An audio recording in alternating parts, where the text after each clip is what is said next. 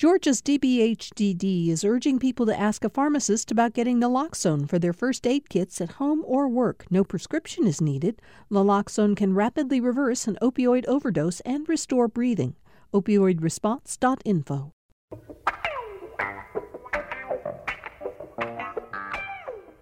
We are now 11 days past the day that uh, President uh, elect Joe Biden was, in fact, declared to be the president elect, the winner of the 2020 presidential election. And we still are in something of a state of suspended animation as uh, President Trump and the Trump campaign uh, and the lawyers who are working for him refuse to acknowledge that Biden has won the race. And of course, that's a huge story on a national level uh, because it has an impact on how the apparatus of government is going to be transferred over to the president elect. But it also has become a very important story right here in Georgia since we are now ground zero for control of the U.S. Senate with um, Kelly Loeffler uh, fighting against Raphael Warnock, David Perdue in a battle with Jon Ossoff in the January 5th election. And we're going to talk about that and a lot more on the show today, uh, of course. Uh, but I'd like to start, if I may, um, by first introducing the panel, and then I want to talk about where we stand on this recount since the deadline is midnight tonight. So, it's Wednesday, which means AJC political reporter and the hardest working man in political show business, Greg Bluestein, uh, is with us today. Uh, Greg, uh, you've become a real staple on uh, Morning Joe. I've noticed lately they've been uh, calling on your expertise with some regularity. Um, good for you.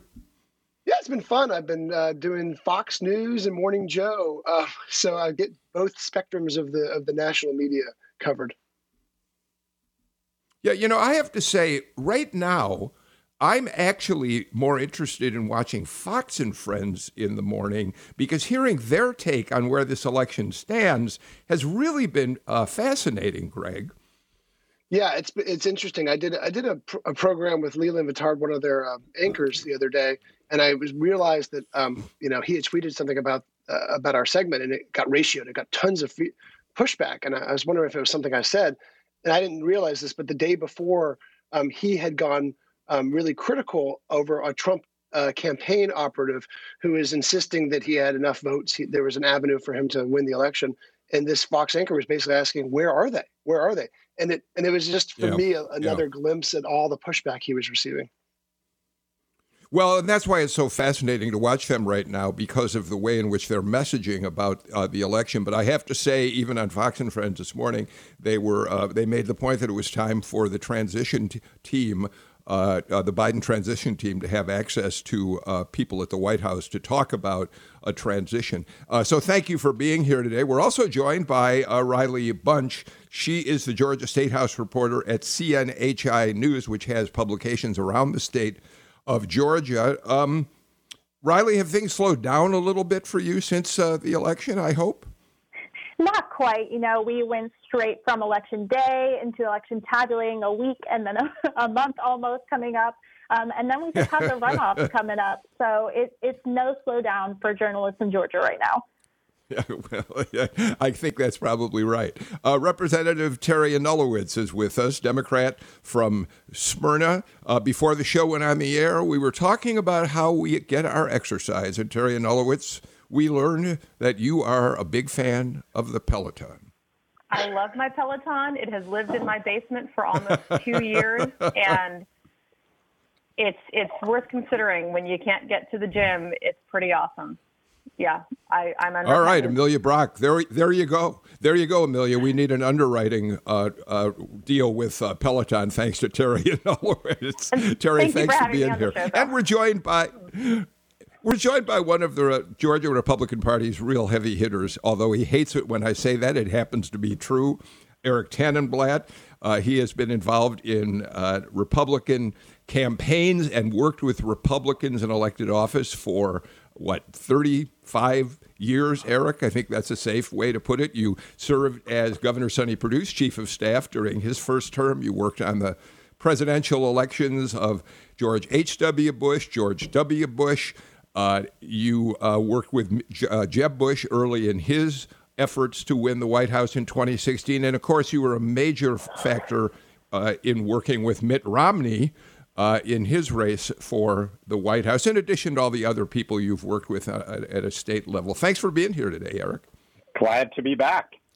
Yeah, it, it's good to have you. Um, okay, let's get going. Greg, um, let's talk about where this recount stands because we know at midnight tonight they've got to certify, they've got to have it finished so that the Secretary of State can, in fact, officially certify the results on Friday. Um, we have learned now that actually three counties, Floyd, Fayette, and now Walton County, have all found votes, either because some votes were never, I think in Floyd, they set aside a batch of votes that never got counted in the first place. I think in Fayette, it has to do with a tabula, a card that wasn't processed properly. Uh, whatever the point is, there's now about 5,000 votes that are in the mix, many of which went to Donald Trump. Uh, but it doesn't uh, reduce his. It, it, doesn't reduce Joe Biden's lead over him by a whole heck of a lot. Biden still no, leads by well over twelve thousand votes. Yeah, yeah. Going to the count, Biden led Trump by about fourteen thousand votes. Now it looks like it'll be a little bit less than thirteen thousand votes. Um, this, to a degree, was expected. Um, maybe not a thousand vote net change, but you know, there was going to be a change in the tally. Um, that's not to say that state elections officials aren't furious, um, particularly at Floyd County, where where there was a um, just a, a, memory card apparently that didn't get tallied or a scanner that didn't get tallied properly. Um, but and they've called for the local Floyd elections uh, elections chief to to resign as a result of that. Um, but we're we're not looking at uh, any changes in any of the outcomes in the major races, and, and not just the presidential race, but also um, this won't change the, the fact that uh, Senator Perdue is headed to a runoff uh, in January 5th. There was some concern about that. There was some talk about that because that margin is so close too. But it's not changing any of the down ballot um, races either. Riley, there's been a back and forth among some of the county election officials on this, although uh, Raffensperger has uh, blamed this on basically lax o- oversight by county election officials. A couple of them have said this isn't about lax oversight, this is about how complex our system of tabulating votes really is. And I'm sure this is an issue that we'll be looking into or will be looked into in the months uh, following the election, yes? Well, this is an issue we've seen since the primary. The Secretary of State can implement the voting system as much as they want, but the counties are the ones that run it. Um, so going into the primary, there was all these issues with county election officials not being trained enough. They didn't have enough resources. Um, but it really comes down to the Secretary of State going back to this audit that it kind of, you know, it worked the way it was supposed to. They found some votes that weren't tabulated through human error. As you know, they say their investigations lead to um, human mistakes that cause these things. Uh, but we're going to continue to see this with the probably into the runoffs, this issue of the counties, you know, navigating this new voting system. Um, Eric, I want to play a soundbite and then get your response to it, and I'll bring you in on this too, uh, please, uh, Teri. Uh, Kayleigh McEnany was on Fox and Friends this morning. She, of course, is uh, President Trump's uh, press secretary. And uh, here's what she had to say about the discovery of some 5,000 plus votes in the recount in Georgia. Yeah, well, look, uh, look down in Georgia. We have one recount going on right now, just one. There are others that may or may not happen, but there's one going on, and you found nearly uh, 6,000 ballots not counted. So, you know, maybe he should look around at just public news information that's out there, and he can find all the evidence he needs. That there are real questions that need to be asked because we need integrity in our election system. Uh, she's essentially, Eric, talking about uh, the Secretary of State who is overseeing the election. Eric, uh, the issue here is that this does appear to be human error of one sort or another, and yet it plays into the Trump scenario that there was fraud involved in the election.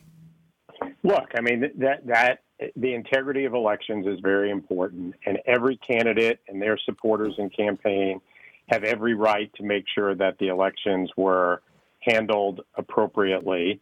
And, you know, what has gone on during this recount plays into the narrative that the Trump, the president, and his campaign supporters have, uh, you know, been concerned about. And so I think you've got to just allow this process to play out.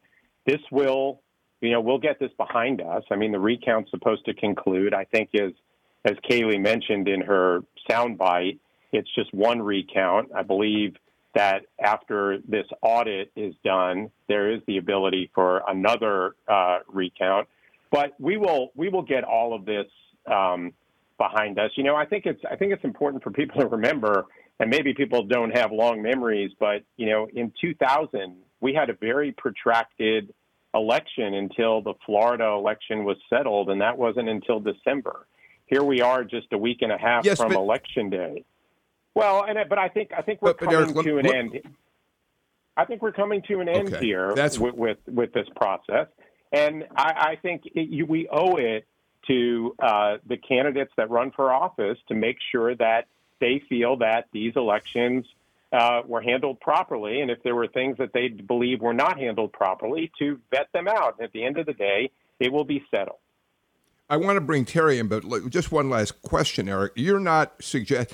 Do, do you see anything that suggests to you that Joe Biden will not be the next president of the United States? I get saying let's let it play out, but the the, the Republicans out there who have refused to acknowledge that um, are, seem to be living in an alternative reality, and I don't think you're that kind of Republican.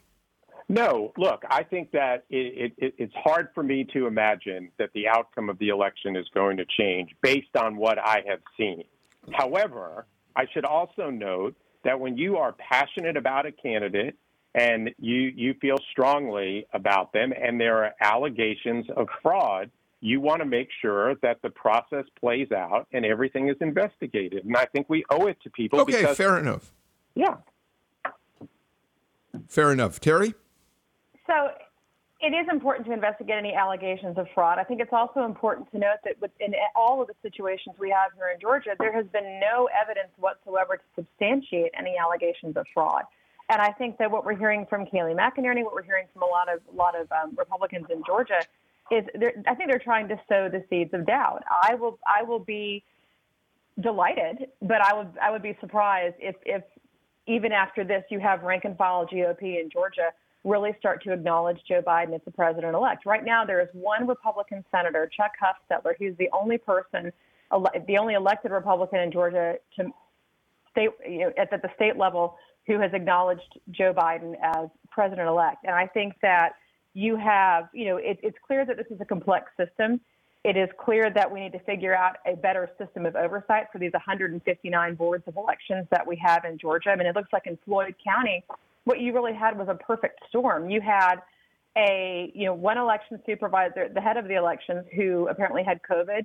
The next person in line, I guess, had a broken hip. You had a volunteer who was in charge of this. I mean, that is something that thankfully we have time to work on between now and the midterm elections. And thankfully, we're going to have municipal elections and county elections coming up. We can have all kinds of pilot programs, different ways to try things. But but it, we've learned a lot. But but one thing that is immutable is that Joe Biden is president elect.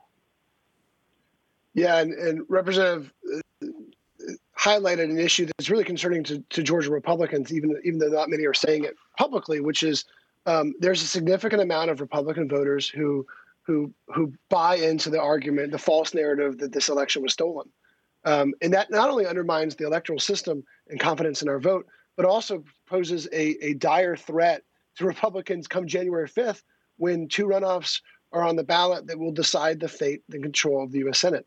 Um, and so we're, what we're seeing right now is Senators Loeffler and Perdue walk a very try to navigate a very fine line between not ticking off President Trump because they need his support. They want him to come down here. They want him to re-energize the base, um, but also trying to not alienate their own core supporters and and and try to uh, not send them the message that hey, this this thing is rigged, so why bother to vote? And that's that's the worry right now, and that's why Democrats are are are, are very feeling very confident about January.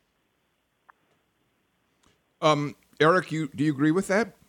No, no, I, I, I agree with what Greg just said. However, I think it's it's more of a reason to let the process play out because if you shut it down and you don't look into these allegations, it's going to leave doubt in the mind of the president's supporters that do believe the election was rigged. However, if you let the process play out, people will draw their own conclusions, and I think it, they'll they'll have more faith in the system. And we need for people to have faith in the uh, integrity of our election system.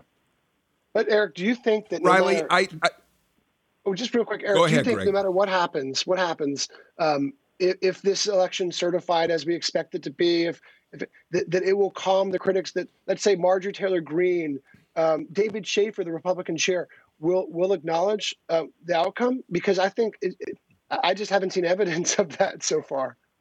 Well, I, I can't speak for every single person, and I'm sure you know there are conspiracy theorists uh, on both sides of the aisle. But I, I, I do believe that when the process plays out, uh, people will draw the conclusion that uh, the election is over and they'll move on.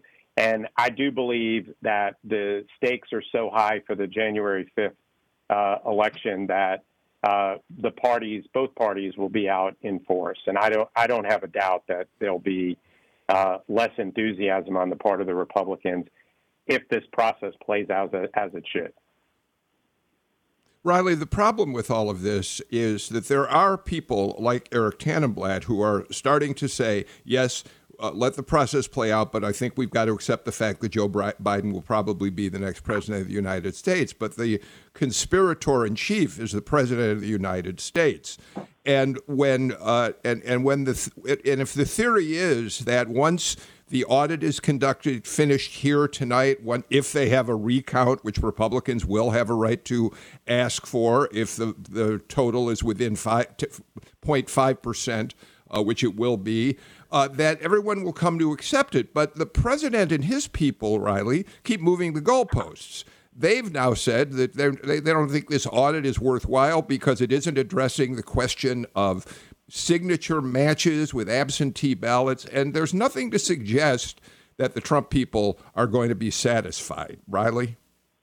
Yeah, I think that this is going to be a battle that we see continue. The, the larger issue with the idea of Trump not accepting, you know, that Biden is the president-elect and the Georgia officials, you know, continuing to call for his resignation is this threatens the trust that voters have in the system. Um, I think that Secretary of State Raffensperger told WSB TV that there was 20,000 plus Republicans who did not vote in the general election um, that be, because of you know Trump's rhetoric surrounding mail-in ballots. So the implications of these you know drawn out allegations, there could be another recount, maybe some more votes will turn up that kind of support the president and his allies' position. Is that this is going to impact our election system moving forward, and I'm sure that the Georgia General Assembly is going to address issues like the signature match during legislative session.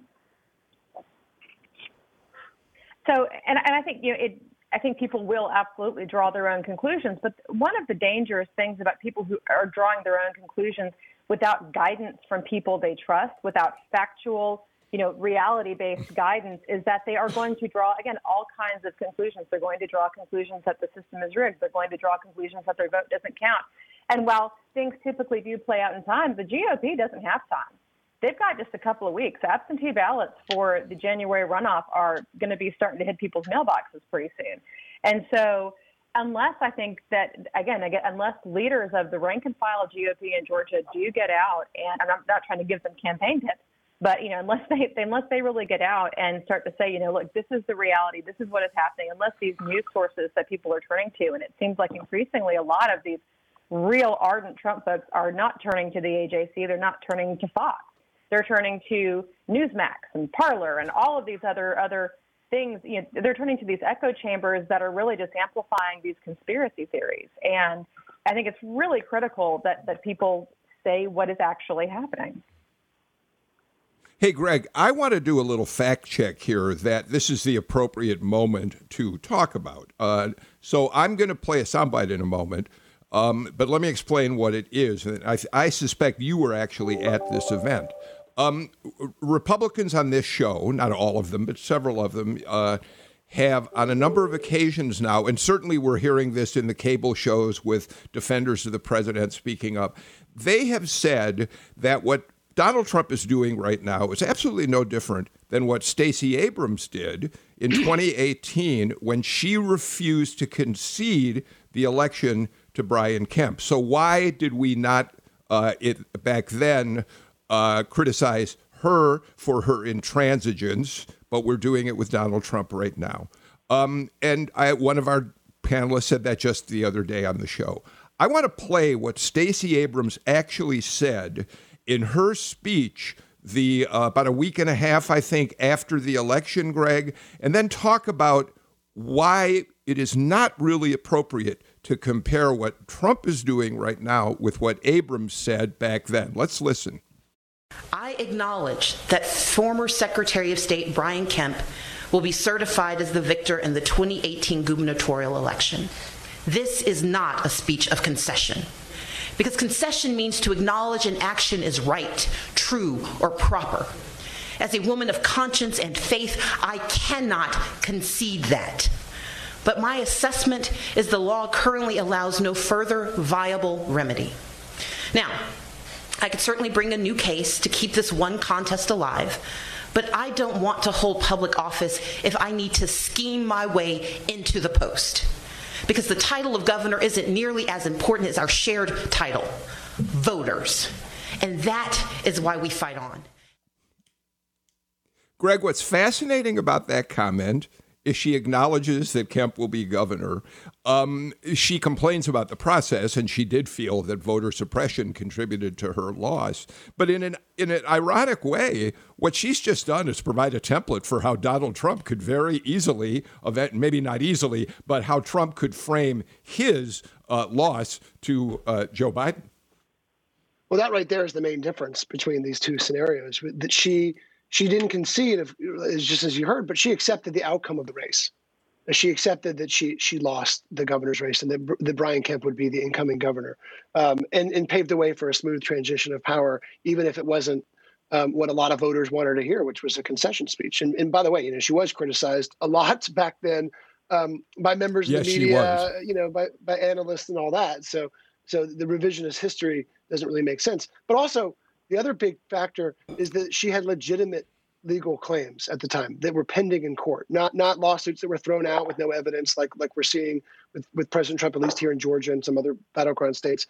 Um, there were claims that her camp really thought um, would would expand the electorate and count more ballots rather than restrict the counting of ballots. So that's the that's the other uh, main difference here. And she had a decision to make whether or not she wanted to legally contest the ballot, the the, the election. You know, to, to to file a lawsuit ahead of certification after those 10 days and she decided not to because she didn't think that there would that there was enough votes there uh, to make up that gap. And it's not what we're hearing right now from president trump's camp. Eric? Yeah well i i, I think it, it is a, a, good template. We'll we'll see what president trump uh, does. To greg's point about how you know she, she exhausted uh, you know her uh, you know, legal challenges.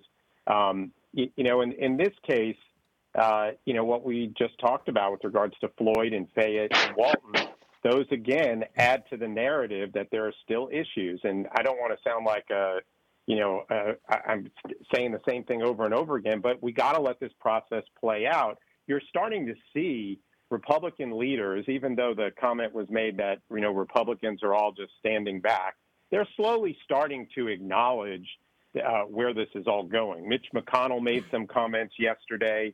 Other senators have started saying things. You're starting to hear more and more of it. And I think that, you know, we're going to get through these recounts. We're going to get the certification of these elections. President Trump is going to, at some point, make some kind of statement.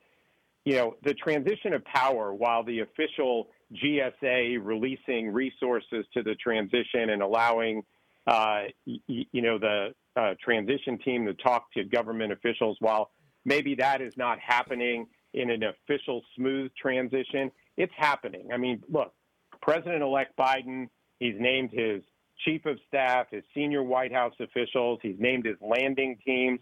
I know for a fact that some of those landing teams are having unofficial conversations with agency folks.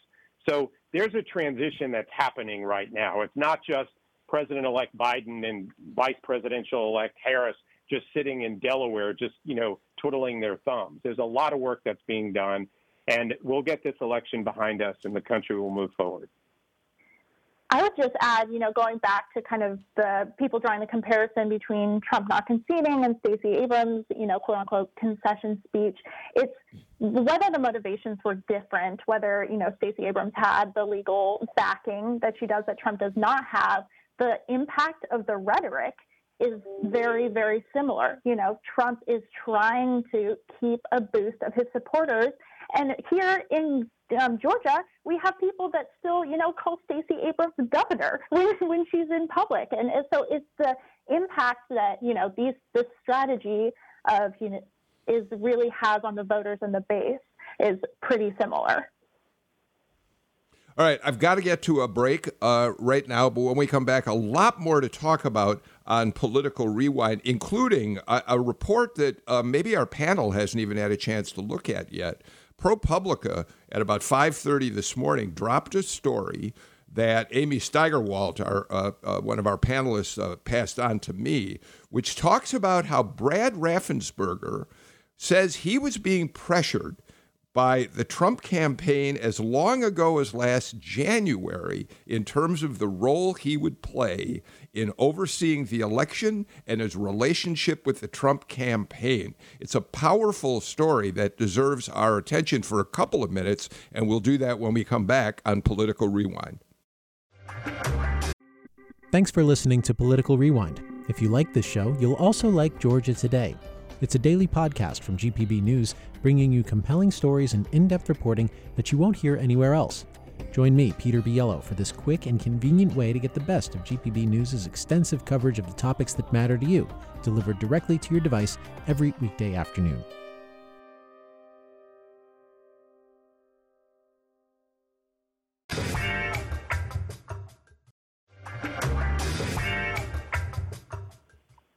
Just a couple of quick notes before we continue with our panel. First of all, if you follow Greg Bluestein, if you follow uh, me on Twitter, Nigut B, uh, N I G U T B, or Political Rewind, which is uh, uh Politics GPB, um, you've probably seen the news that uh, Jim Galloway has announced after 41 years with the Atlanta Journal Constitution, he is retiring. He won't do it until after the runoff. Uh, I've already gotten any number of messages from those of you who were really dismayed to hear the news and want to make sure that we will include him in a political rewind moving forward. He and I have already had several long discussions about just that, and be, be assured that there will always be a role for Galloway on political rewind. And since he is not retiring until after the runoff, we'll have a lot of time to pay tribute to this guy who, Greg Bluestein, uh, this is this is someone who you have been uh, you've worked with for a long, long time, and I know how much it's meant to you to have him as a guide in political journalism. Yeah, this is the announcement we've been dreading uh, at the AJC for a long time. Thankfully, yeah. we still have him through the runoffs, as you said. But look, as a young student in Charles Bullock's political Southern politics class at UGA, it's where I first encountered Jim and Tom Baxter. They, they gave a guest lecture, and afterwards I went up to him and said, "I want to work with you one day." And he didn't remember that, um, but I did. And all these years later, I've gotten that chance, and I'm so I'm so grateful for it. Well, as I said, we will have plenty of time to talk about Jim's career in the weeks ahead. In the meantime, Greg Bluestein, Riley Bunch, Eric Tanenblatt, Teri Anulewicz with us today. I want to um, Teri, let me give you a chance to take this. And, and I know you all have not probably had a chance to absorb this story, which, uh, as I said, Amy Steigerwald sent me. But here's what pro we know that Brad Raffensperger has become the center of national attention for uh, uh, uh his insistence on, on running an honest, a transparent election. And of course, he's been criticized and attacked uh, by national Republicans, by some here in the state uh, because the results have not turned out the way that uh, Republicans had hoped he, he, would. Not all Republicans, of course, are doing this. But here's the lead from the ProPublica story. Long before Republican senators began publicly denouncing how Georgia Secretary of State Brad Raffensperger handled the voting here, he withstood pressure from the campaign of Donald Trump to endorse the president for reelection. Raffensperger declined an offer in January to serve as an honorary co chair of the Trump campaign in Georgia, according to emails reviewed by ProPublica. He later rejected GOP requests to support pub, uh, Trump publicly. He has said in interviews, he said he believed that because he was overseeing the election, it would be a conflict of interest. The attacks on his job performance are, quote, clear retaliation, Raffensperger said. They thought Georgia was a layup shot Republic for Republicans to win. It is not the job of the Secretary of State's office to deliver a win. That's not the job of our office. So, uh, Teri, uh, that's a fascinating new dimension uh, to what Raffensperger has been uh, dealing with as he tries to um, handle this election. And of course, it's also why Republicans in this state, and I look forward to hearing Eric's take on this, can seem to be attacking one another uh, left and right right now over this election result. Teri? This is I, I so I was skimming the article when we were on break and my mouth dropped open a couple of times. You know, part of me wants to know like how is how did this particular piece of sausage get made? Was this FOIA request for these emails or did someone send them these emails? You know, this is you know the part about a, a Trump campaign operative quote, bursting into Raffensperger's office to demand this endorsement and this allegiance is is interesting. I mean, Raffensperger is somebody who a lot of people might not have known even how to properly pronounce his name about six, eight months ago, and now he's he, he's going to be the focus of some long read profiles because he has been, you know, to his credit, he has been pretty steadfast in his defense of the elections process in Georgia. Yeah, so, so you know, it doesn't surprise me that uh, the Secretary of State took the position uh, that he took. Uh, you know, if you go back again, I hate to harken back to 2000, but Katherine Harris became a household name in Florida when she was Secretary of State, and one of the allegations against her was that she had endorsed uh, then Governor Bush when he was running for president. And I think secretaries of state, uh, many of them have chosen to uh, stay out of some of the big high profile elections because they're the chief election officer. And I'll give you a, a little bit of a story because it's kind of funny. When Karen Handel was Secretary of State, I was uh, leading Mitt Romney's campaign, and uh, I wanted to get her to endorse Mitt Romney. Uh, and I even went as far as getting Donny Osmond, who was a supporter of Mitt Romney and someone who Karen Handel loved, to call Karen and ask her. But Karen felt strongly that as the chief election officer, she shouldn't do it. And I respected that. And I think that Brad Raffensperger did the same thing. And, and I don't think anyone should criticize him for doing that.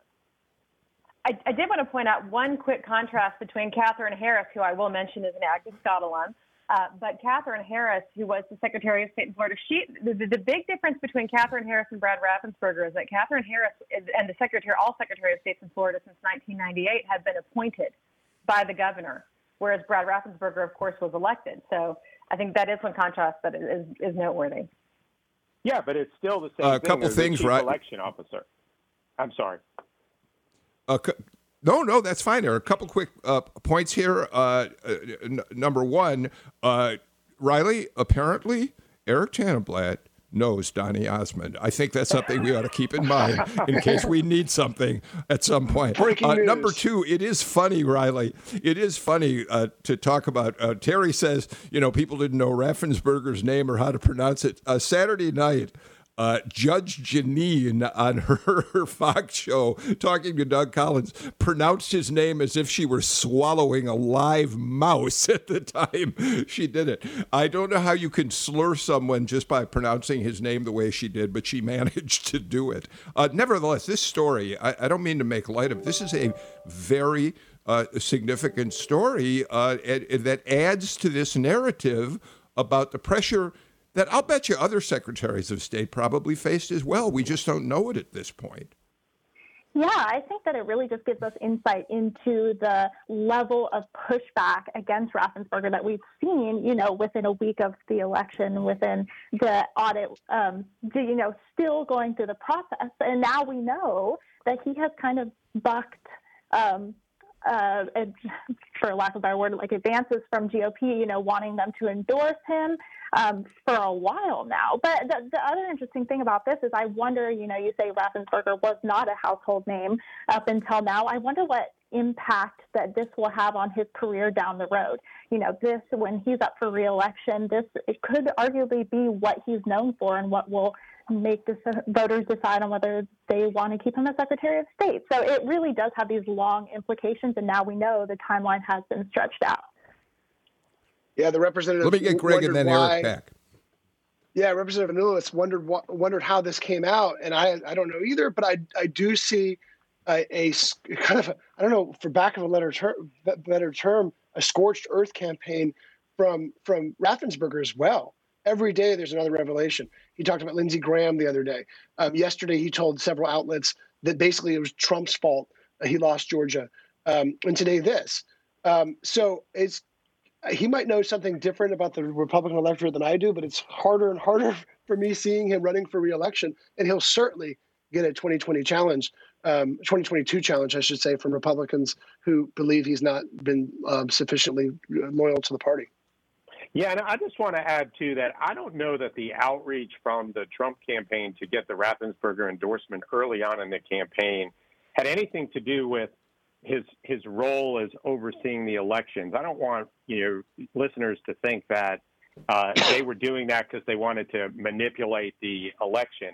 Brad Raffensperger is a state constitutional officer, and it is very common when you're running a campaign that you try and line up as many endorsements from as many state officials as you possibly can. And so I think that that was probably more of an effort to try and get another state constitutional officer to endorse the president of the United States. Um, uh, it, it, that may very well be. I think it's a point worth keeping in mind, uh, Eric. Um, uh, Greg, how is this tearing apart the Republican Party in Georgia right now, from your point of view? I mean, you've got, we've now got the president not only attacking Brad Raffensperger, but uh, calling out the governor, Brian Kemp, in the middle of all this.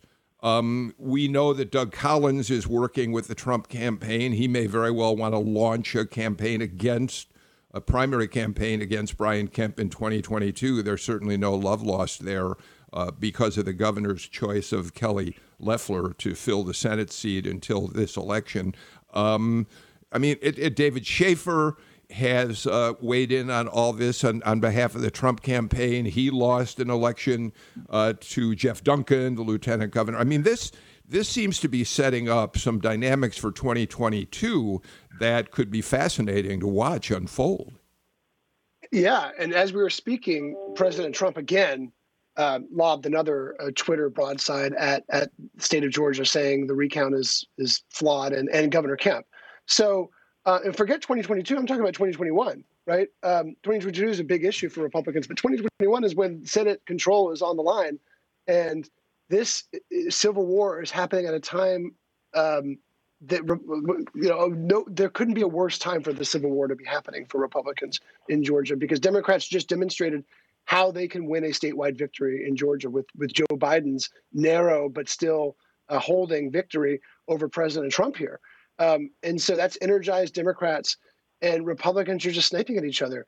Um, and drawing Governor Kemp in here is is just is kind of the most confusing part of it because as the state's top official, he doesn't have anything to do with election oversight. That's that's Brad Raffensperger. So I'm not even sure. Last night I tweeted something about this. I'm not even sure where the battle lines are anymore because um, it's not as simple as David Shafer versus versus Brad Raffensperger, or everyone versus Brad Raffensperger on the Republican side, because now they're drawing in Jeff Duncan and Governor Kemp, and it's just very, very confusing. I think even to Republicans officials here.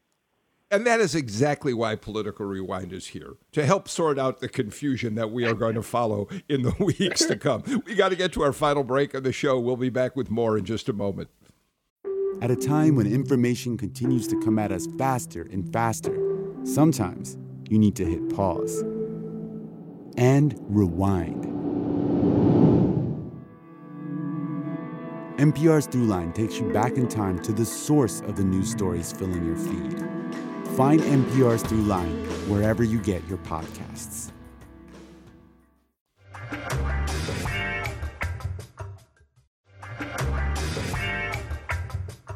So obviously, Brad Raffensperger is the topic of conversation in a lot of political discussions these days, including uh, all the time we've spent on him in this show. Uh, Secretary of State Raffensperger will be with us on Friday morning to uh, talk about all that he's dealing with here on the same day that he will have to certify the elections.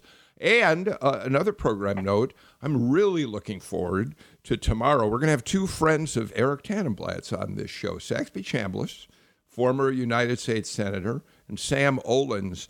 And uh, what we're going to do is ask them, as kind of graybeards of the Georgia Republican Party, to talk about where they see the Republican Party headed. Uh, in the aftermath of what uh, the Trump White House has uh, been like over the last four years, how the uh, disruptions uh, that have taken place in the aftermath of the election have divided the party. Should be pretty interesting. Uh, Eric, those are two people whose opinions on this will be fascinating to listen to, won't they? Absolutely. Two individuals who I uh, highly respect and I think will provide your listeners some very good insight. I'm looking forward to it. All right. Thank you for that endorsement.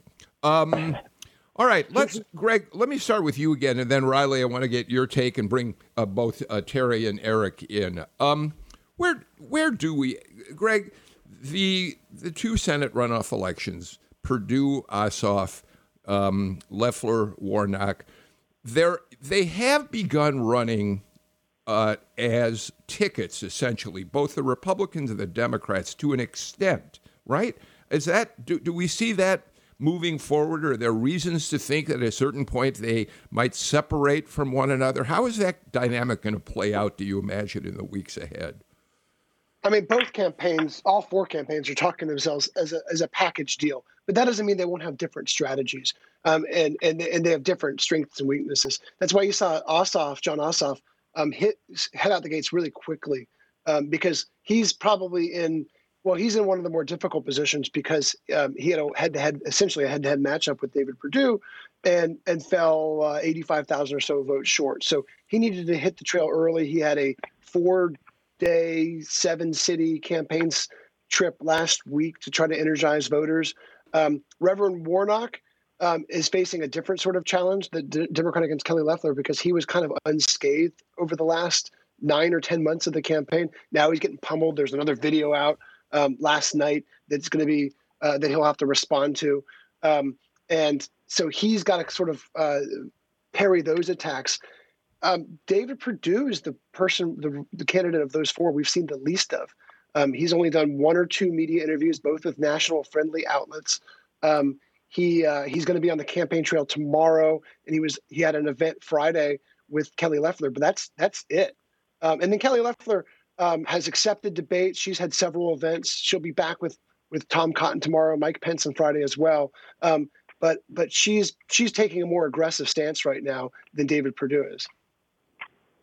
Yeah, I want to c- pursue that, Riley. Um, we, we, as Greg just said, Loeffler has told media organizations I'll take them on in debates. You know, if they want to do more than one debate, I'll do it. She's accepted the Atlanta Press Club debate, which I think is on December 4th, as I, I think I have that date, or the 5th, but we'll obviously have plenty of time to make sure we know the correct date. Uh, and she seems eager to go up against Warnock, whereas Perdue has refused yet again uh, to debate Ossoff. And people are asking, I'm getting notes all the time from people saying, where is – David Perdue.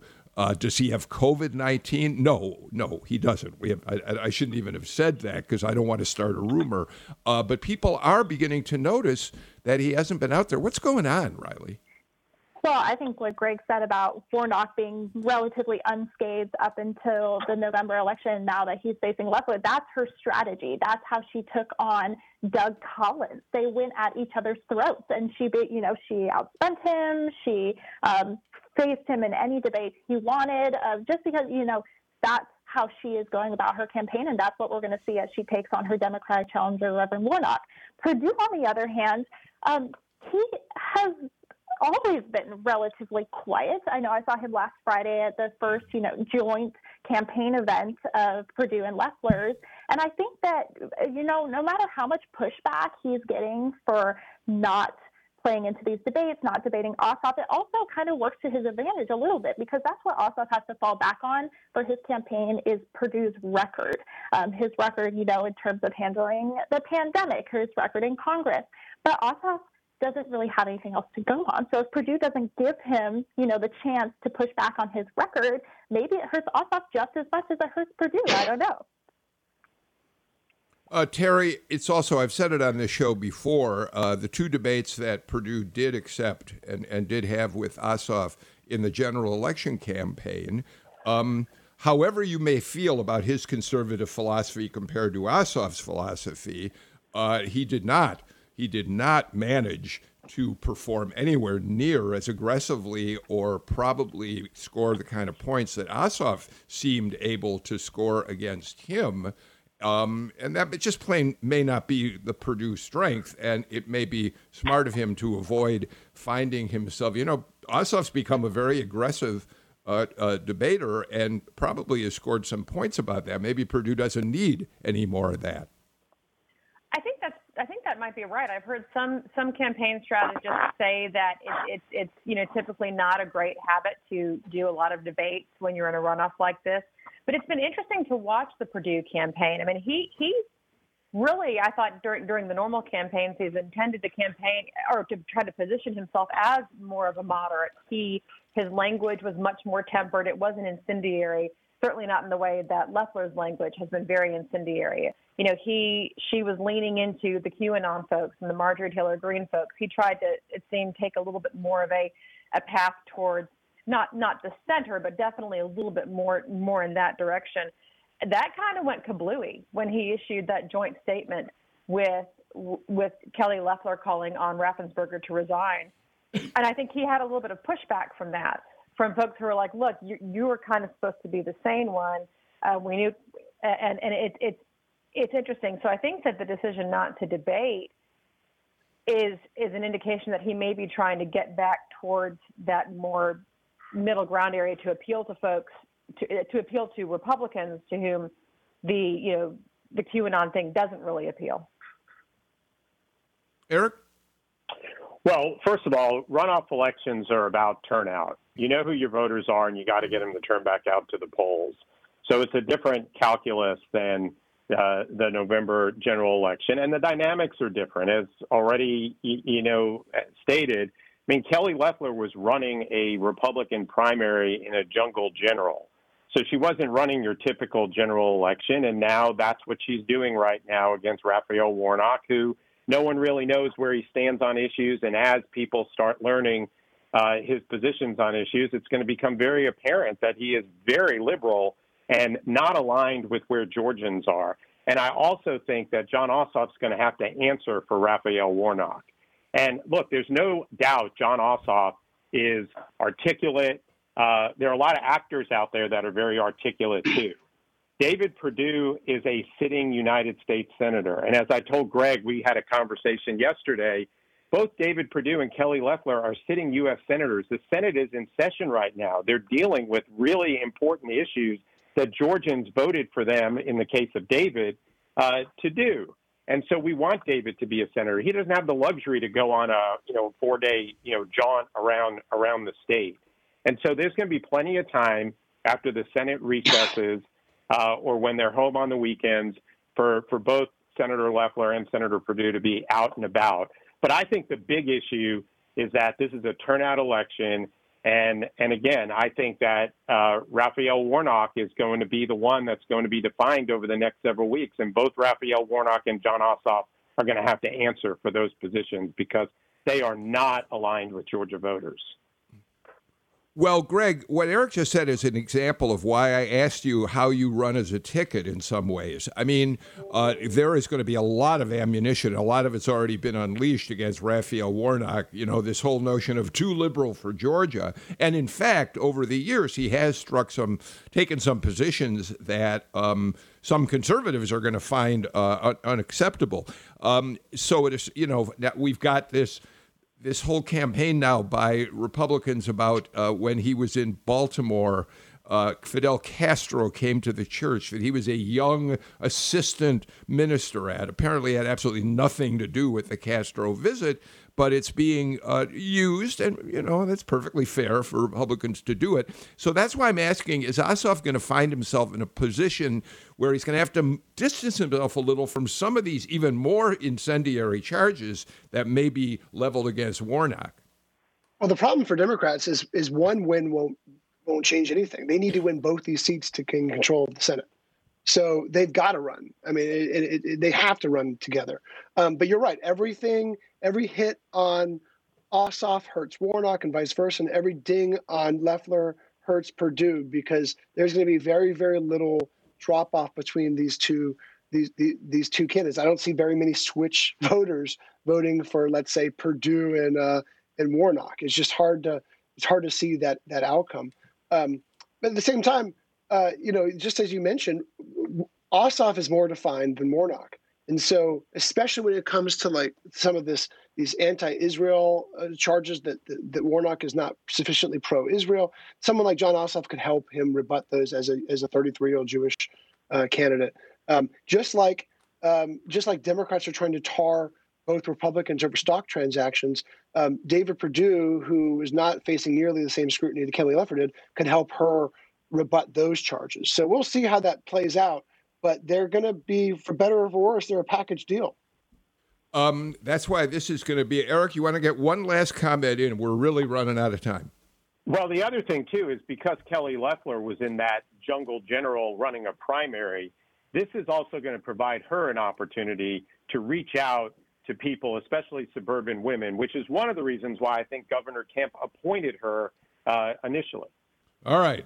For all of you conservatives out there who say we don't give Republicans a fair chance, Eric Tanenblatt just got the last word on today's Political Rewind. Eric, uh, Representative Teri Anulewicz, Riley Bunch, Greg Bluestein, thank you for a terrific show today. As I said, tomorrow, Saxby Chambliss and Sam Olens. One of the things that's cool about Saxby Chambliss is he won a 2008 runoff election against Democrat Jim Martin uh, for the seat in the U.S. Senate. We'll talk to him a little about that and a lot more. And Friday, Secretary of State Brad Raffensperger will be with us.